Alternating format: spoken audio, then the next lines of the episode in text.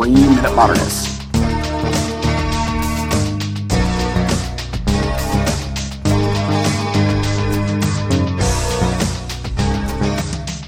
Everyone is talking about it.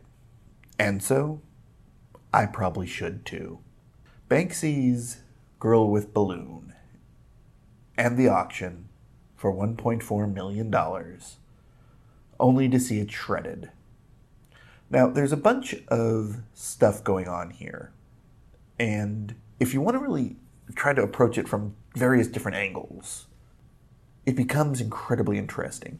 One is the question of was it legit? And I'm not entirely sure what that would mean in this case.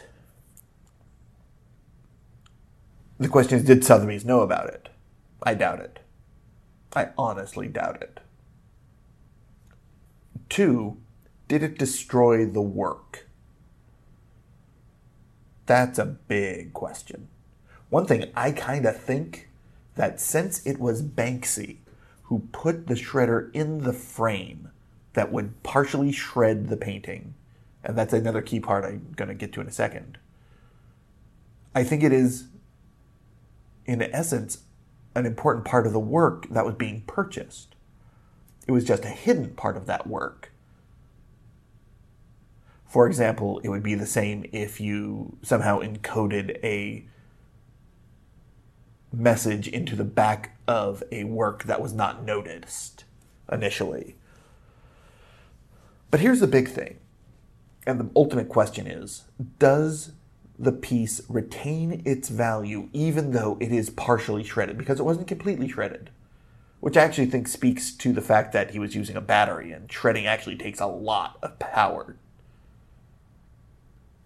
And I think undoubtedly it did because a Banksy is ultimately completely reproducible. There is little that separates a fake Banksy from a real Banksy. And like the shot through Warhols, these are 100% legit.